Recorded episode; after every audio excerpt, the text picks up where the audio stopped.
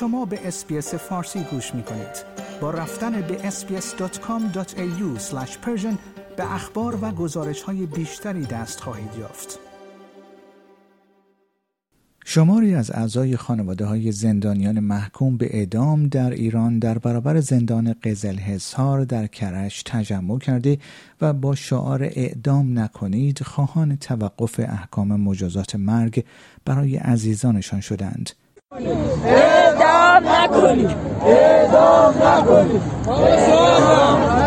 اعدام نکنید اعدام نکنید اعدام نکنید اعدام نکنید اعدام نکنید هرانا ارگان خبری مجموعه فعالان حقوق بشر در ایران می‌گوید این تجمع با برخورد خشونتآمیز مأموران زندان همراه بود که در پی آن شماری از شهروندان معترض زخمی شدند. فدراسیون بینالمللی روزنامهنگاران از بازداشت گسترده خبرنگاران در ایران انتقاد کرد و خواهان آزادی 33 روزنامهنگار ایرانی شد که در جریان اعتراضات اخیر مردمی بازداشت شدند و همچنان در زندان به سر می‌برند. این در حالی است که سازمان گزارشگران بدون مرز نیز روز گذشته چهارشنبه 25 ژانویه در گزارشی از بازداشت و صدور احکام سنگین برای اصحاب رسانه در ایران پس از اعتراضات سراسری خبر داده است. کریستین میر مدیر سازمان گزارشگران بدون مرز آلمان گفت دستگیری های گسترده اتهامات سنگین و بیرحمی زیاد نشان می دهد که تهران مصمم است تا همه راه های اطلاع رسانی را مسدود کند. از سوی دیگر ریشی سوناک نخست وزیر بریتانیا اعلام کرده تهران باید در مورد چگونگی مرگ و دفن پیکر علیرضا اکبری شهروند ایرانی بریتانیایی پاسخگو باشد.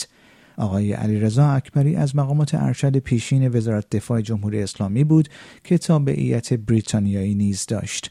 او در سال 1398 به اتهام جاسوسی برای بریتانیا بازداشت و 22 دی ماه امسال اعدام شد. خانواده او طی چند روز نخست پس از اعدام او اطلاعی از محل و چگونگی دفن جسد او نداشتند.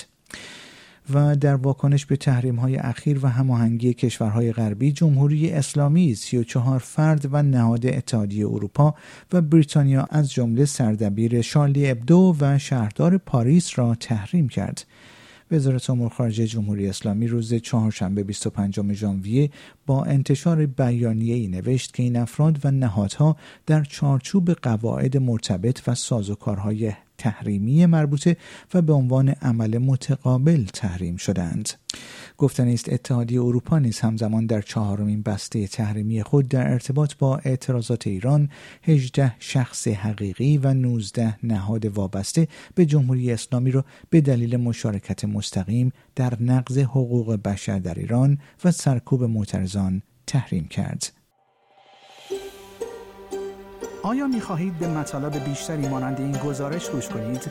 به ما از طریق Apple Podcast، Google Podcast، Spotify یا هر جای دیگری که پادکست های خود را از آن می گیرید گوش کنید.